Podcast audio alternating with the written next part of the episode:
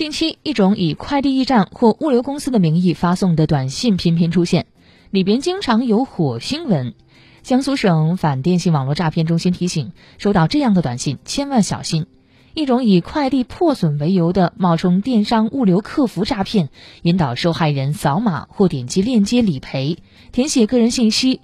另一种以免费送小家电为由，引导受害人进行刷单操作，实施诈骗。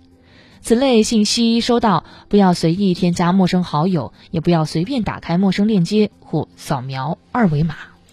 您好，感谢您领过超十二件，请复制整条信息，打开支付宝搜整条信息加群确认样品，寄您智能电压力宝一套。您好，有一个您的件在分拣时破损了，请加下我的微信。警方表示，这看似服务周到甚至福利多多的短信背后，通常隐藏着两种诈骗类型。一种是呢以快递破损为由的冒充电商物流客服诈骗，诈骗分子通常会引导受害人扫码或者点击链接，进入所谓的理赔页面，填写自己的手机号、银行卡号、银行卡密码以及手机验证码等个人信息，借此实施诈骗。另一种呢，就是以免费送小家电为由的复合型刷单返利类诈骗，诈骗分子会以赠送礼品为由，引导受害人填写收货地址，骗取受害人的信任。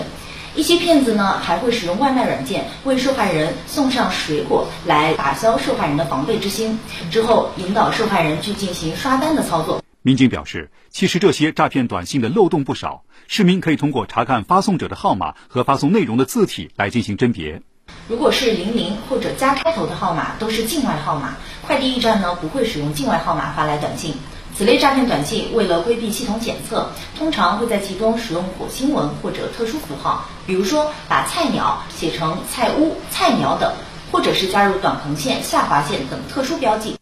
火星文通常由符号、冷僻字或汉字拆分后的部分等非正规化文字符号组合而成，在网络上流行，在此类诈骗短信中出现率最高。很多不常上网的人常会将火星文误以为是繁体字。收到此类短信后，一定要认真查看内容，避免上当受骗。不要随意添加陌生好友，不要随便打开陌生链接或者扫描陌生二维码。如果担心网购环节存在问题，可以通过官方平台联系商家客服或者是物流客服，来确定该笔订单的真实情况。